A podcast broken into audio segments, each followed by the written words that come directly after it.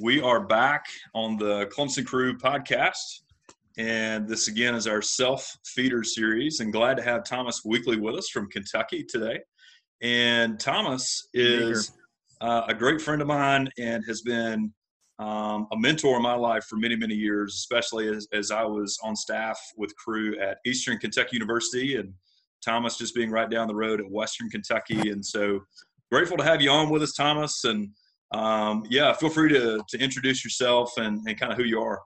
Right, well, thank you so much, Weston. It's good to be with you. I appreciate the opportunity to be able to share with you and the the, the Clemson uh, team and students. We're very grateful. Um, you know, my as mentioned, uh, been on staff with Campus Crusade for Christ or Cru. This is our 38th year. Uh, we've been uh, came on in January of 1982. My wife and I did. We spent three years in Tennessee at East Tennessee State with Earl Shute. Then we've been back at Western for actually for 35 years, 36 years uh, here at Western Kentucky. Uh, was a team leader, a campus director of the undergraduates up till just about three or four years ago, in, uh, in which I turned it over to a younger guy because I was kind of tired. And so, but we've been working now with uh, Faculty Commons full time. Um, is our primary position with with uh, with Cru, uh, working with professors and grad students, and I also teach part time at Western. So I'm a teach in um, uh, in the leadership department, organizational leadership. So playing double duty and stuff like that, and so uh, really enjoy it. It's a wonderful opportunity to be interacting with students and with staff for all these years, and so thank you for the opportunity to join you as well. Yeah, Mary, I've been married 40 years this summer, mm. and have three grown kids. Um, so awesome. Yeah, and so Thomas, I've been really encouraged the past couple of weeks as uh, all of us have been going through this pandemic and, and thinking, okay, well, how do I how do I continue to engage in the mission? How do I continue to engage in ministry and care for people well during this time when we're more isolated, um, when online platforms seem to be the primary way of communication? And so I've been encouraged as you've done uh, mentoring moments with Thomas hmm. uh, at noon Central Time on Facebook, and you've been sharing a lot the the past couple of weeks about um, how to how to experience the Lord during this time. But even this week, you've been talking more uh, more practically about intimacy with God. And so, I would love for you to just kind of share a little bit about your heart behind why you've been talking about intimacy with okay. God. All right. Well, thank you. Yeah, this week the theme of those mentor, uh, mentoring moments has been intimacy with the Almighty, and let me tell you why I even went there with the with the mentoring moments. Um, the first couple of weeks have really been pastoral. Uh, we're talking about fear. Um, you know, do not fear, for I am with you. I have Isaiah 41 verse 10. We talked about Jesus calming the storm uh, in the book of Mark uh, last week. Um, but I realized even as I was doing that, uh, we've had, had, a lot of people watch or whatever or participate, which is encouraging. But um, one thing I noticed is I don't want people to be just given a fit, piece of fish so they can eat, but instead to be able to learn how to fish so they can feed themselves. Mm. Um, I think uh, I even had a friend of mine post one thing. He said, "I'm fearful. A lot of people are watching a lot of podcasts and they're watching a lot of messages online and etc. But are they going to the Word themselves?" And I thought, you know mm. how that is. And so I thought this week I made a transition in the mentoring moments from being pastoral to be more instructional to say, okay, this is what I do. This is why we spend time with the Lord with the big idea of do I know about Jesus or do I know him? Uh, and there's a big difference in those two. You know, Second Timothy chapter one verse twelve, Paul says at the end of his life, he says, "I know whom I have believed, and I'm convinced that he is able to guard what I have entrusted unto him against that day." He doesn't say, "I know what I believe," though Paul knew a lot. I mean, he wrote much of the New Testament, but he he said, "I know whom I have believed in." There was a personal relationship. Philippians chapter 3, Paul talks about knowing Christ, and everything was rubbish for the sake of knowing Christ Jesus is Lord. Not knowing about him, but actually knowing him. And my, I think a fear that I have is that a lot of people know about uh, God, a lot of people know about Jesus. A lot of, of our students in Cru, they what they they're participate they're in bible studies they do all kinds of things with Cru and summer projects and etc they mean but do they only know about him or do they know him and that's really tested during this time uh, when they're by themselves uh, when a student and or staff member doesn't have the not being propped up by the by the Cru community or their church community. Uh, mm-hmm. they are, and they're by themselves, and uh, they will know how closely they know Christ because of this. Because if they're not drawn to Jesus, and then they will be, they will feel pretty bad. They will not make it through these difficult times that we have. Mm. I really have. That's kind of the motivation behind it. And uh, so I thought, well, how do I do that? It's really kind of talking about the issue of intimacy uh, with the Almighty. Yeah, that's great, and I, I, think it. I think you're spot on. I mean, I as as we have moved, like many other campus ministries and, and churches, we've moved online to to Zoom calls for Bible study and discipleship and things like that, and and you can just start to even see it now. I feel like in the uh, in the countenance and the body language of students that it's there's a weight that's there, uh, a weariness from uh, what this pandemic and, and just being isolated really i think is doing to students and and being away from their normal community. And so um, i'd love for you to talk about before we jumped on here you and i were just discussing um, some of the the disciplines that help us uh, if if intimacy with the almighty is is maybe the motivation or the goal. Um, you were sharing with me three disciplines that help us mm. get right. there and facilitate that. So talk to us a little bit about those three. Yeah well, let me let me kind of where I tell yeah. There's three that come to mind, um, and these aren't uh, original with me. Uh, in the 90s, I went through a period of time when I started asking myself the question. This was 30 years ago. Um, Thomas, are uh, how how is your intimacy with God? And I realized, boy, I, I know about Him, but do I know Him? and do I, you know how close how close am i am i really having and i read a book called intimacy with almighty by chuck swindoll it's a fantastic little book real takes about 30 minutes to read if that long. And i've gone back to that over and over and over again.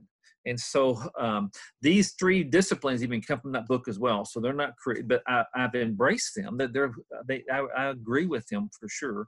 But i really appreciate god leading chuck swindoll to talk about them. The three that he brings up that i would want to emphasize is the discipline of solitude the discipline of silence and or stillness depending on how you want to define it and then the discipline of surrender. Um, the uh, uh, I'll make this quote. I think this is from Henry Nouwen in a book. He says, "Spiritual life without discipline is impossible. Discipline is the other side of discipleship." One more time, a spiritual life without discipline is impossible discipline is the other side of discipleship. I was talking to a student uh, two weeks ago, and I said, "How are you doing?" Actually, he was uh, he was going to come over and help me do something a, social distancing, but helping me in my, in my, at my home a little bit, in my, in my yard or something. And I called him at 10, uh, this was a Saturday. I called him at, uh, at nine o'clock, thinking, "Hey, when are you going to come over?"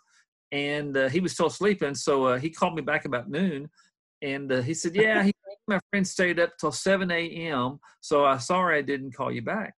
And I thought, a.m. He'd stayed up all night long talking to his friends, uh, which is fine. You're college students, hey. But yeah.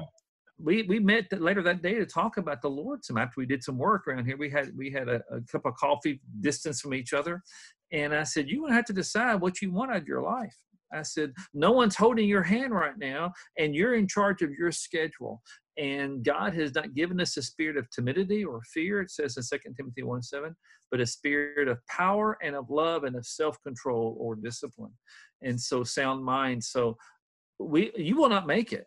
Uh, staff will not make it. I will not make it, and our students will not make it if there's not a sense of discipline. Now, discipline, self control is a fruit of the spirit, uh, but we really do have to embrace that and move in that direction. The three disciplines, again, I'll hit them real quick, is the discipline of solitude.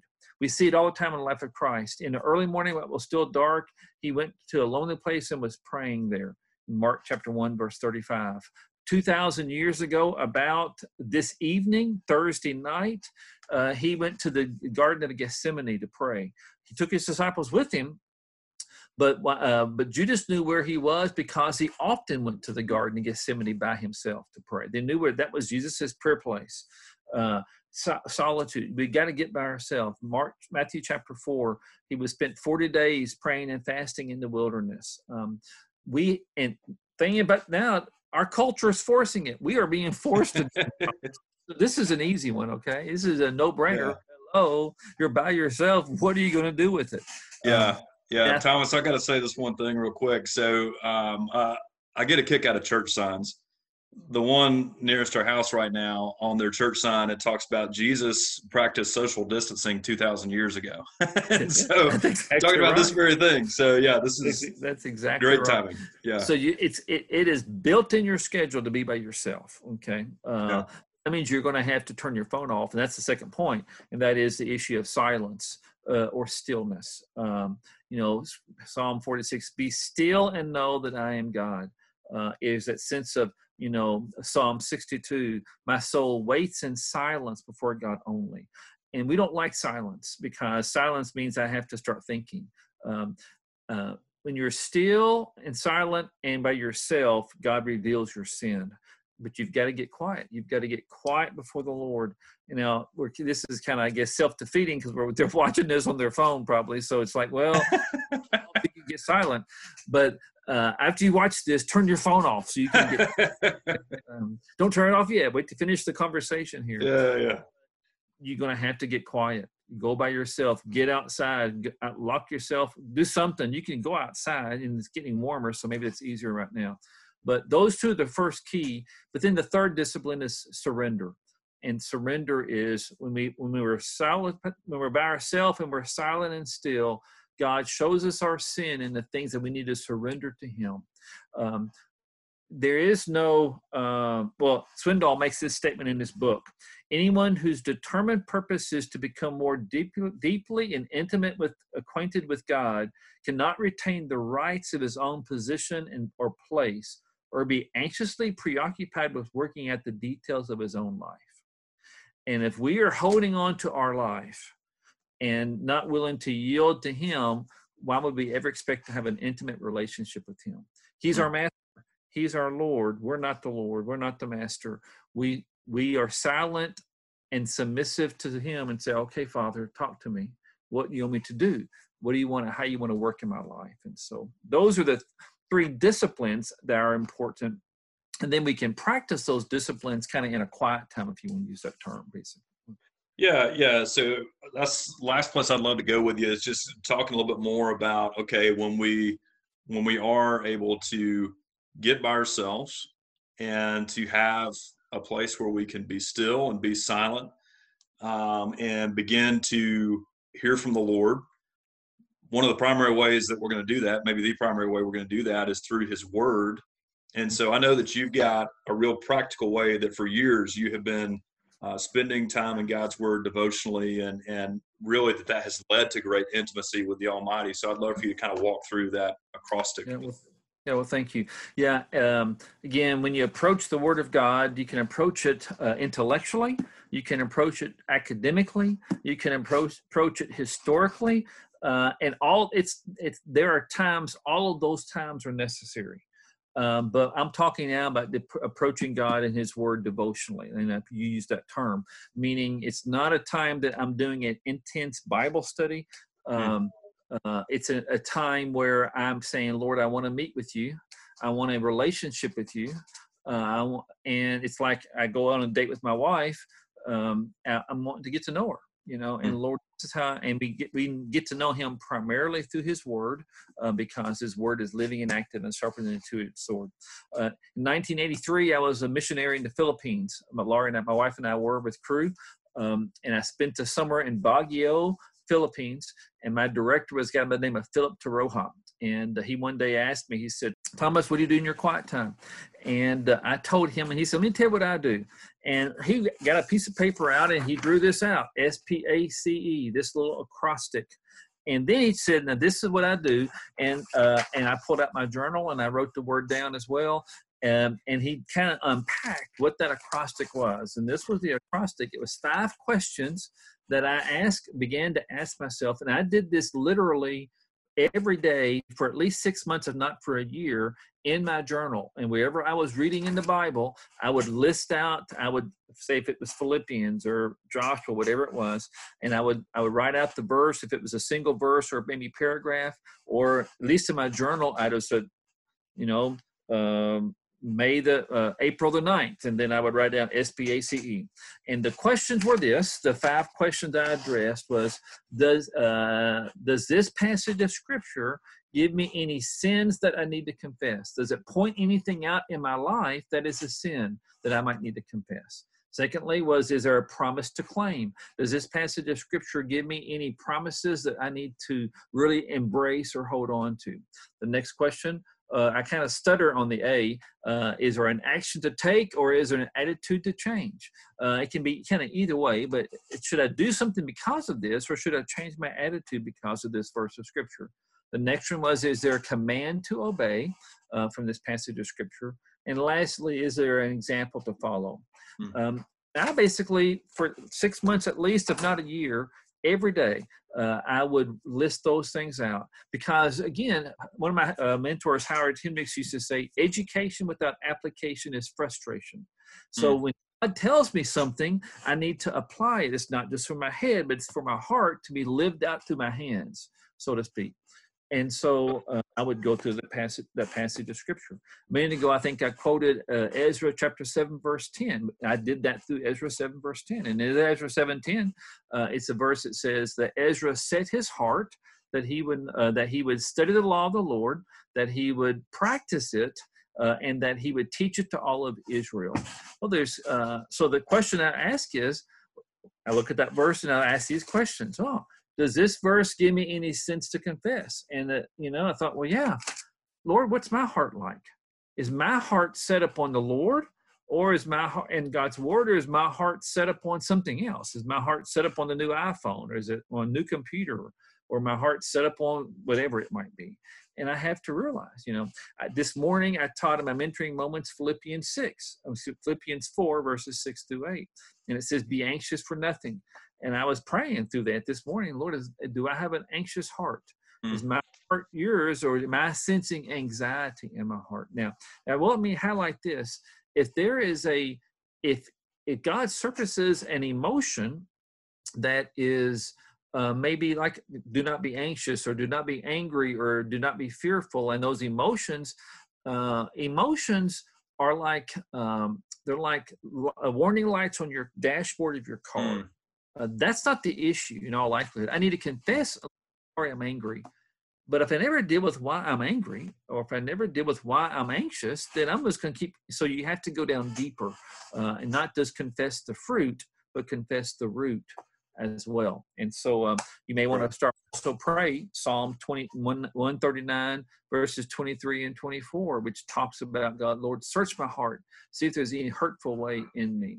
But that's the first thing I do. I look at, is there a sin to confess? Next one, is there a promise to claim?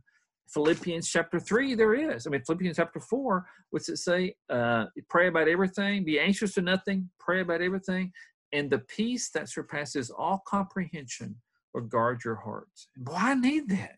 The students probably need that right now. Maybe they have mm-hmm. a one with the uh, COVID 19, or maybe they, they're concerned about their scholarship or concerned about next semester or whatever. Lord, give me your peace. And it's a promise that you need to claim. Uh, the next one is an attitude to uh, change or an action to take. And it may be, for instance, on the Ezra 7, verse 10, it's that, oh, Ezra practiced, uh, he, he studied the law of the Lord. Lord, am I studying this? Do I need to take the time and not just read it, but to really process the, the, the God's word? Or maybe the attitude to change is in Philippians chapter 4, where I, I need to have an attitude of thankfulness that's taken mm. place. Or I would mention this this morning that Nay Bailey, uh, when 1982, when we joined the staff of Campus Crusade for Christ or Cru, she spoke on Philippians 4, and she said, Anytime I feel anxious, that triggers me to pray. Because So she trained herself to think anxiety is a trigger to pray. Well, often anxiety for me is a trigger to panic. but God says, my anxiety should be a trigger to prayer. And that's an attitude to change in my life. Mm.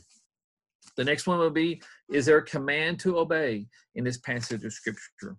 And in Philippians 4, verse 8 says, Set your mind upon things that are holy and true and just and honorable and righteous.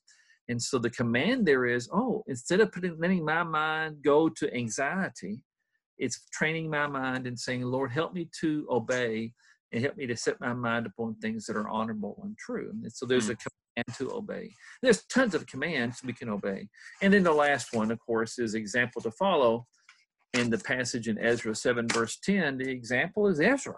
And I pray, Lord, give me the give me the heart that Ezra Ezra has. Oh Lord, example in Philippians is a person of, of course, of uh, of, uh, of Paul when he was uh, casting his anxieties upon the Lord and um, being anxious for nothing. And so uh, now, every time I use to open a scripture, all of these are not used. Uh, sometimes only one of them are. But I've read through the Bible every year for over 30 years. And, and uh, for four years, or I read through a journaling Bible, and I took a journal, a Bible that was had those big wide margins on the side, mm-hmm. and I did these five questions through the entire Bible. Wow! And on every page, uh, I would say on 98% of the pages in that Bible, at least one of those things came out. There are a few pages I had to I had to think I got to make something up here, but 80 98% of the pages of the journaling Bible, I was able to write one of those kind of application points uh, through that passage of scripture, even through books like Leviticus and Numbers, of all things. Um, but I think it really is taking the time just to say, Lord, speak to my heart. Um, you know, God wants to meet with you. You know, He He wants intimate relationship with you more than you want with Him. Mm. He and oh, there's wonderful things in the Scripture I want to tell you. Will you go to the Word? I want to talk with you today. And so, it, um, and that's why we celebrate the death, burial, and resurrection this weekend here at Easter because um, through Christ's death, burial, resurrection, we can have an intimate relationship with Him. Mm-hmm. But that's my quiet time. I did that for literally for months, writing it in my journal, and now I just automatically think that way. I automatically think about those five questions um, when I want when I'm spending my devotional time uh, reading through the Scripture.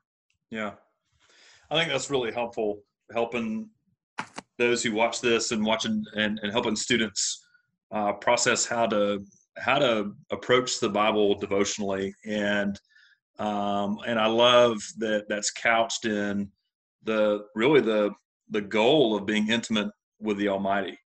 Um, that it's it's more than um, just a religious duty or an activity or a box to check um, or another homework like a spiritual homework assignment, but it really is. This is this is for the sake of intimacy um, just like any other relationship that we would have. Uh, this is a way for us to to really have our hearts, like you said, engage with the heart of God from His Word. So, Thomas, thank you so much for being with us today and and sharing with us not only your heart, but even some practical ways that we can implement this in our own lives. Yeah, my pleasure, and I do pray the Lord will that the, God will meet with each of us during this time. Um, and I would say this to the students and to your staff: don't miss it you have got the we're in a unique time of history and that you have more time on your hands than you will ever have again in all likelihood. Mm. uh, and take use this time to meet with the lord. You will not regret it i'm confident. Yeah that's a great challenge. Thank you thomas. Take care weston